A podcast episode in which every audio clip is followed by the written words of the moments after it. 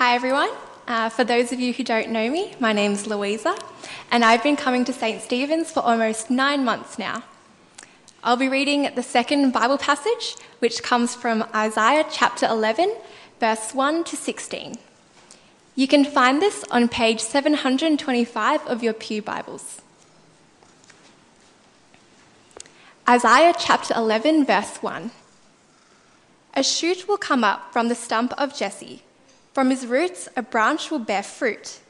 The Spirit of the Lord will rest on him, the Spirit of wisdom and of understanding, the Spirit of counsel and of power, the Spirit of knowledge and of the fear of the Lord. And he will delight in the fear of the Lord. He will not judge by what he sees with his eyes, or decide by what he hears with his ears. But with righteousness he will judge the needy. With justice he will give decisions for the poor of the earth. He will strike the earth with the rod of his mouth. With the breath of his lips he will slay the wicked. Righteousness will be his belt, and faithfulness the sash around his waist.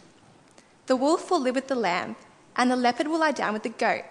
The calf and the lion and the yearling together, and a little child will lead them. The cow will feed with the bear, their young will lie down together, and the lion will eat straw like the ox. The infant will play near the hole of the cobra, and the young child put his hand into the viper's nest.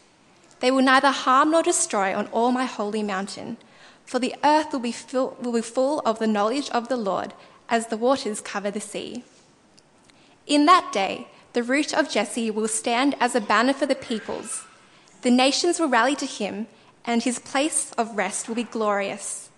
In that day, the Lord will reach out his hand a second time, to reclaim the remnant that is left of his people from Assyria, from Lower Egypt, from Upper Egypt, from Cush, from Elam, from Babylonia, from Hamath, and from the islands of the sea. He will raise up a banner for the nations and gather the exiles of Israel. He will assemble the scattered people of Judah from the four quarters of the earth. Ephraim's jealousy will vanish, and Judah's enemies will be cut off.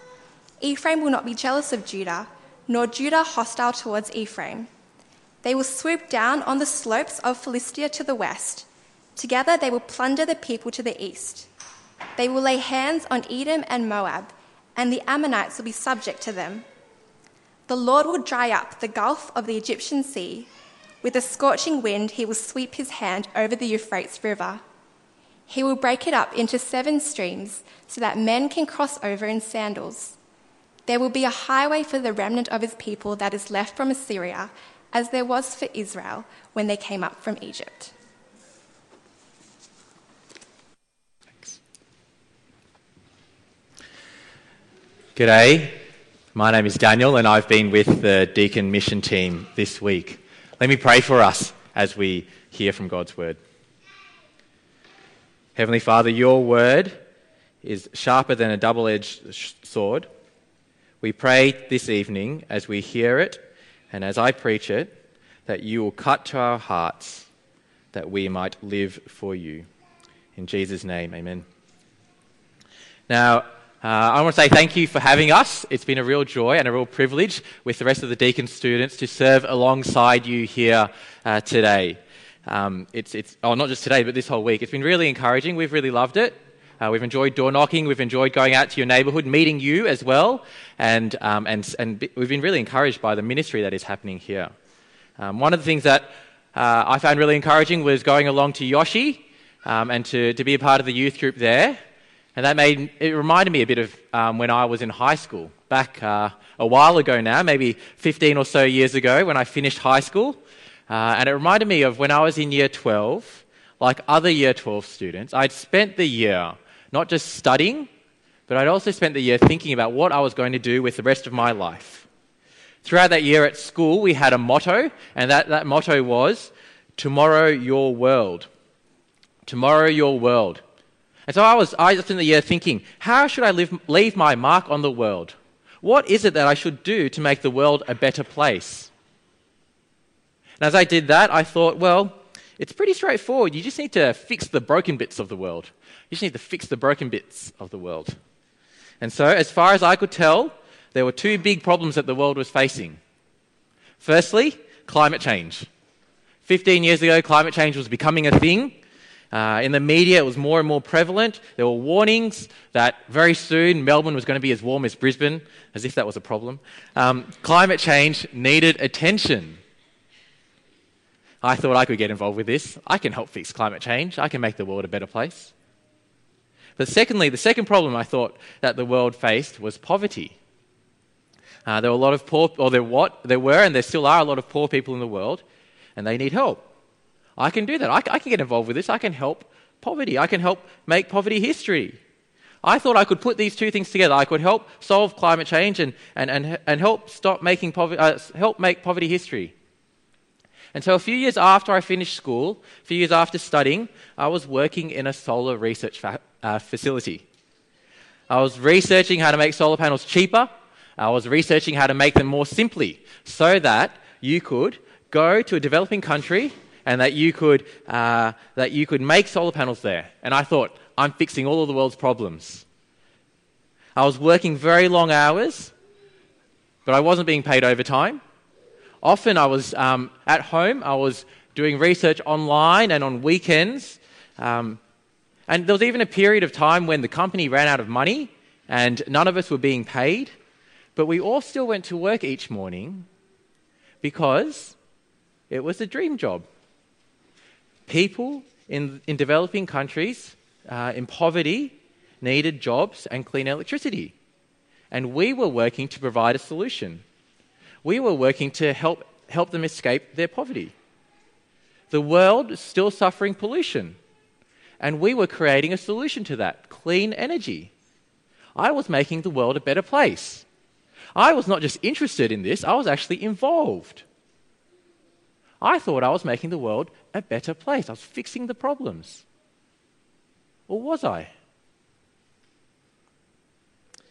You might have called me an activist or an idealist at that time in my life. And young people often get labelled this, don't they, these days? With wonderful ambitions to fix all of the problems of the world. Back then, I thought they were climate change and poverty. Perhaps with a bit more hindsight, with a bit more wisdom, I might say something like suffering or world peace are bigger problems that need to be dealt with. Either way, activists try to fix these big problems in the world. Now, are they right? Should we be working to make the world a better place? Or should we be more cynical? You know, like those grumpy old men. The ones who are a bit more jaded, they've had a bit more life experience, they have a bit more perspective, and they say, give up on your impossible dreams. It's no point doing that. You're wasting your effort. You're wasting your breath. You're just going around in circles. Everything is always going to be the same. Are those cynics right? Who knows? Whichever way we look at it, whether we're an idealist or whether we're a cynic, whichever way we look at things, we cannot deny that the world is suffering. We cannot deny that the world is not at peace, that the world needs help. But who should we listen to? The activist who says, yes, let's fix everything. Or the cynic who says, don't waste your breath. Well, our passage today in Isaiah 11 gives an interesting answer to this. And so we're in Isaiah 11. And up to this point in the book of Isaiah, we've seen a lot of judgment. The rich living forest that Israel once was is now cut down. All that remains is stumps. It's like a bushfire that has raced through the forest, leaving nothing but smouldering and charred remains. The enemies of God's people, Judah, they're like floodwaters. They're a tsunami that has surged forward. And they've wiped out Ephraim, the cousins next door, and the floodwaters are filling up in the house, and the floodwaters are right up to the necks of Judah. And God has said, there is no peace. There is no peace because you have ignored me. You have rebelled against me. Your leaders are unjust. You turn to other gods, and all you give me is mere lip service. And I think as you've looked through Isaiah, you've seen glimpses of hope, but that's all they are, mere glimpses. And that's the backdrop for the passage today, as we come to the end of this mini-series on Isaiah. In contrast to all that judgment, Isaiah 11 is the first real boost, the first real hope for a nation of rebels who face judgment. They've been handed their just but very heavy, depressing sentence, and it's a very, very bleak picture. And God's rebellious are told for the first time, I'll send you a saviour. I'll send you a saviour. You see that in verse 1 of chapter 11. Verse 1, follow along with me. A shoot will come up from the stump of Jesse. From his roots, a branch will bear fruit. In the middle of the smouldering field of stumps, a shoot is growing. A branch is bearing fruit. And what do we learn about it? Well, the stump is Jesse's. Jesse? Jesse's King David's father. This shoot rising from the ashes has royal blood. This shoot is a king. This shoot is a God-given saviour. What makes him God-given? How do we know he's better than any of the other kings who've gone before and failed? Well, there's two reasons, I think. Firstly, verse 2 tells us he has God's Spirit. Verse 2, the Spirit of the Lord will rest on him, the Spirit of wisdom and of understanding, the Spirit of counsel and of might, the Spirit of the knowledge and the fear of the Lord. This Saviour has God's Spirit. And secondly, by God's Spirit, this Saviour will do what no human can do. Let me show you his superhuman capabilities in verse 3. A little bit into it. He will not judge by what he sees with his eyes. He will not decide by what he hears with his ears. But with righteousness he will judge the needy. With justice he will give decisions for the poor of the earth. He will strike the earth with the rod of his mouth. With the breath of his lips he will slay the wicked. Now in Australia we have a great judicial system, don't we? Especially when you compare it to some other parts of the world. Generally, we don't live in fear of injustice. We don't live in fear of bribery and corruption. But even though our judicial system is good, it's not perfect, is it? I mean, big corporations, they always seem to get their way a bit more often than the poor family struggling at the end of the road. I mean, all you need to do is watch a show like The Castle, and we all love that show, don't we? Why is The Castle so appealing? It's because usually the big corporation wins. We don't expect the struggling family to succeed and see justice against the huge corporation. It's not normal. Because As good and as impartial as our judicial system is, mistakes are made. There is bias. There are unknowns. Our judges are not perfect. What does Isaiah tell us about the God-given Saviour who's coming?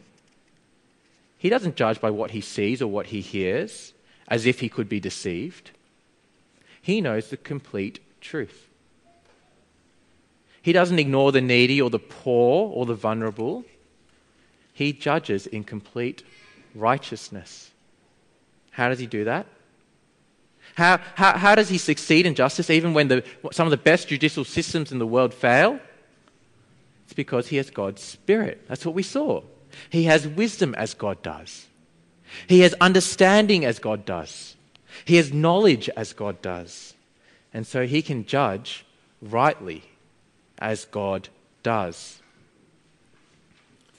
And who is this amazing God-given, Spirit-filled, saving judge? 700 years after this prophecy, Jesus entered into the world. That's what we celebrate at Christmas, Jesus coming into the world. And as we read our New Testament, and as we read in Matthew 3 today, Jesus was Spirit-filled. As soon as Jesus was baptized, he went up out of the water. At that moment, heaven was opened, and he saw the Spirit of God descending like a dove and alighting on him. Jesus had God's Spirit. Jesus is the Spirit-filled Saviour He's the one who judges with complete truth, with complete righteousness, in a way that only God can. Now, judging and judgment doesn't deal with the root cause of Judah's problem. Because having a judge means that there are still wrongs that are happening that need to be judged. And so what does this God-given, Spirit-filled Saviour do about that? Well, he establishes a righteous judgment and he establishes peace. He brings us peace. Now close your eyes, and it's a very dangerous thing for me to say in the middle of a sermon and in a warm afternoon, but close your eyes because this picture is too beautiful for us not to pass up on it. Close your eyes and listen to the safety, to the security and the peace in Isaiah. The wolf will live with the lamb.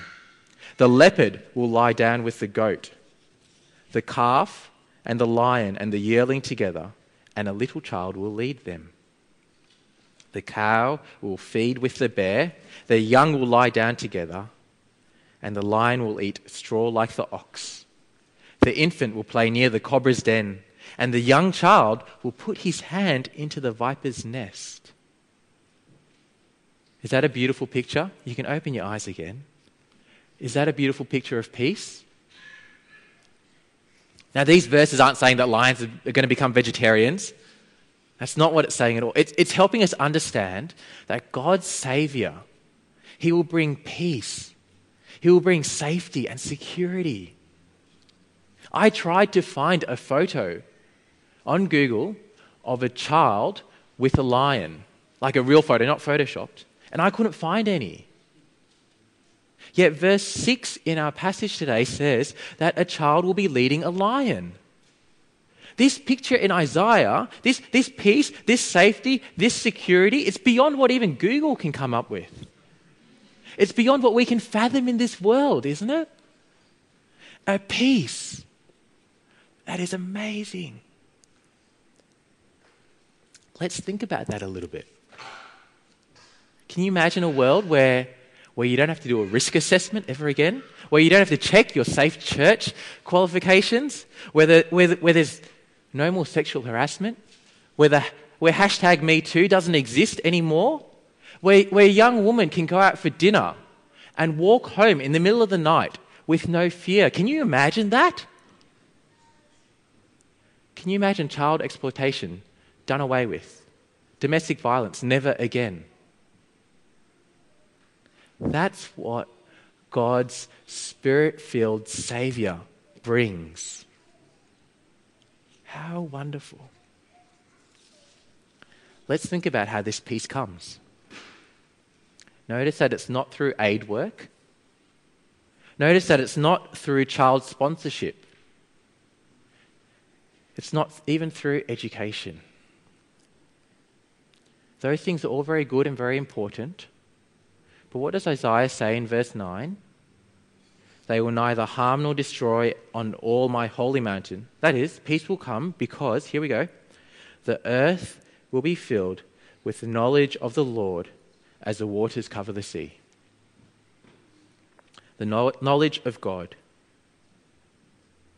You either know God, which leads to peace, or you ignore God, which leads to judgment, to suffering, and to pain. That's the judgment Isaiah has been on about for the last 10 chapters, as you've been looking at this over the last few weeks. Judgment, arid desolation, brokenness. It all came about because of rebellion, because of rejection of God, because of ignorance of God. And what's the cure? It's this Saviour coming and knowing God. Knowing God's Spirit-filled Saviour. In the midst of Isaiah's barren world, where Judah ignored God, where Judah faced judgment, in chapter 11 we see hope for a Saviour. We see that He will establish peace beyond our comprehension. Now you might have spotted a problem. What's the point of having peace in a charred and barren forest where there's no one to enjoy it. That's where we started off with, isn't it? At the start of the chapter, in verse 1, all that's around, stumps, nothing else. If there are no trees, no kingdom to save, so what if a shoot is coming up? So what if there's a bit of fruit? It's too late, isn't it? It's a bit pointless. Well, you might have guessed, the Saviour has that covered. Because as well as bringing peace, he's a kingdom builder. He's bringing in a kingdom as well. This God-appointed, Spirit-filled, peace-bringing Saviour establishes a kingdom. Picture the people streaming in as I read from verse 10. In that day, the root of Jesse will stand as a banner for the peoples. The nations will rally to him, and his resting place will be glorious. In battles, a banner is raised so that you know who to follow, where you're going. It's a bit like a duckling. Ducklings following their mother, or maybe mother birds. Ducklings follow their mother because their mother looks after them. She protects them. She shows them the food. She shows them where their sermons are wrong. It's the same thing that's happening here. God's Saviour will make it very clear for his people, those who know him. Remember what we said before about knowing God. Those who know him will see his banner and flock to him. God's people follow God's Saviour. Verse 11, in that day the Lord will reach out his hand a second time to reclaim the surviving remnant of his people from Assyria, from Lower Egypt, from Upper Egypt, from Cush, from Elam, from Babylonia, from Hamath, and from the islands of the Mediterranean. That's like saying from Geelong, from Greensborough, the Dandenongs, from the peninsula, every direction people are coming in. Verse 12, he will raise a banner for the nations, gather the exiles of Israel. He will assemble the scattered people of Judah from the four quarters of the earth. They will come from everywhere, the four quarters of the earth, every direction. It's like the Melbourne train system. All the trains go into the middle. All trains going to Flinders from north, south, east, west. God's people flock to him. Verse 13, Ephraim's jealousy will vanish. Judah's enemies will be destroyed. Ephraim will not be jealous of Judah, nor Judah hostile toward Ephraim. There'll be no more infighting like brothers wrestling over toys within God's kingdom. Just like the peace, remember the lion lying with the lamb? Just like that, that's the peace that we see. Verse 14, they will swoop down on the slopes of Philistia to the west. Together they will plunder the people to the east. They will subdue Edom and Moab, and the Ammonites will be subject to them. That's talking about the dangerous enemies being subdued. Just like the safety of a little boy being able to put his hand inside a viper's nest, there's going to be safety because the enemies are dealt with. Verse 15, the Lord will dry up the gulf of the Egyptian sea. With a scorching wind, he will sweep his hand over the Euphrates River. He will break it up into 7 streams so that anyone can cross over it in sandals. There will be a highway for the remnant of his people that is left from Assyria, as there was from Israel when they came up from Egypt. Even as God's people stream in from all around, that journey will be safe. There will be no dangers. It'll be easy. All the big rivers, they'll just be very simple to cross. You can do it in sandals. The wilderness will have highways through it, so it'll be an easy journey. And all of this will happen when God's Saviour comes. A kingdom will be established as people come from the corners of the globe. It's a beautiful picture. But is that what we see today? I mean, we've already identified that Jesus is the God-given, Spirit-filled Saviour. But is he peace-bringing? Is he really establishing a kingdom? As Isaiah says it? Is that our experience? I don't know about you, but I don't see world peace. That's what I... What about the kingdoms of the world today? They say that America is the big superpower, and, well, if that's the case, that's a bit scary, isn't it? Given all the violence that's there, it doesn't quite match up with Isaiah 11. Maybe it's China. Maybe China is the kingdom that Isaiah is talking about. Well, they don't have a very good human rights record either. So much for caring for the poor and the vulnerable. How do we make sense of all of this? This amazing picture, it doesn't seem to match our world today. Well, we do this by understanding Jesus, by looking at this through the lens of Jesus. You see, 700 years after this prophecy was made, Jesus began to fulfill it. He was the Spirit-filled Saviour, as we saw in our New Testament reading. And throughout his ministry, over and over, we see that he judged rightly, that he cared for the poor and the neglected, that he said, "Let the little children come to me." He healed the lepers who were on the edge of society. And we see that the climax of Jesus' ministry, the pinnacle, was to bring peace to humanity. The biggest problem in our world is world peace. And by that I mean peace with God. Because we all spurn and we all reject God, there is no peace in our relationship with him. And so, because our relationship with him is broken, all of our other relationships with one another are broken. And the climax of Jesus' ministry was to restore that fundamental relationship between us and God, to fix the brokenness that we had caused and that we felt amongst one another. And so the kingdom, this kingdom that Jesus establishes, is not a kingdom of this world. The kingdom that Jesus establishes is a living kingdom. And it's established as we know God. Jesus says, "If you know me, you know the Father. Anyone who has seen me has seen the Father." Jesus brings peace. He establishes his kingdom because as we know Jesus, we know God. And as we know God, we live under God's rule and we trust him.